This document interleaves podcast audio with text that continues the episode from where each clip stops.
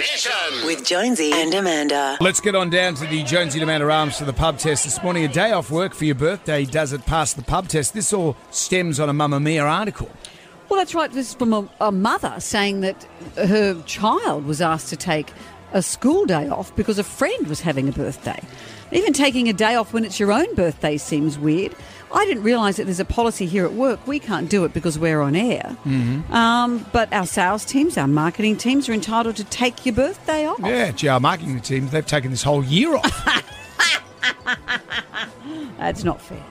Um, someone says here, I manage a restaurant. I sometimes get an employee that wants to take their birthday off on a Friday or a weekend. Well, that's when they're needed most. And as they say, once you're not a little kid anymore, a birthday's not that special. so next year, when April 3 rolls around, my birthday, diarise that, everyone. I, I believe it's a Thursday. I can take the day off. Sure.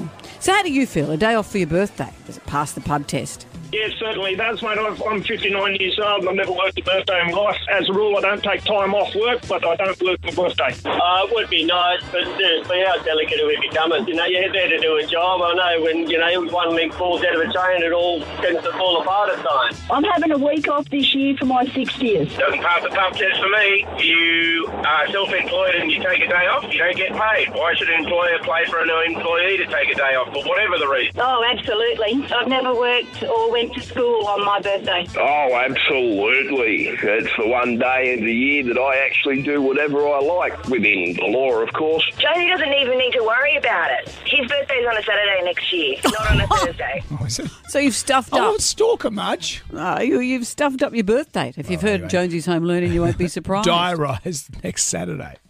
And I want a good gift. Nation. With Jonesy and Amanda.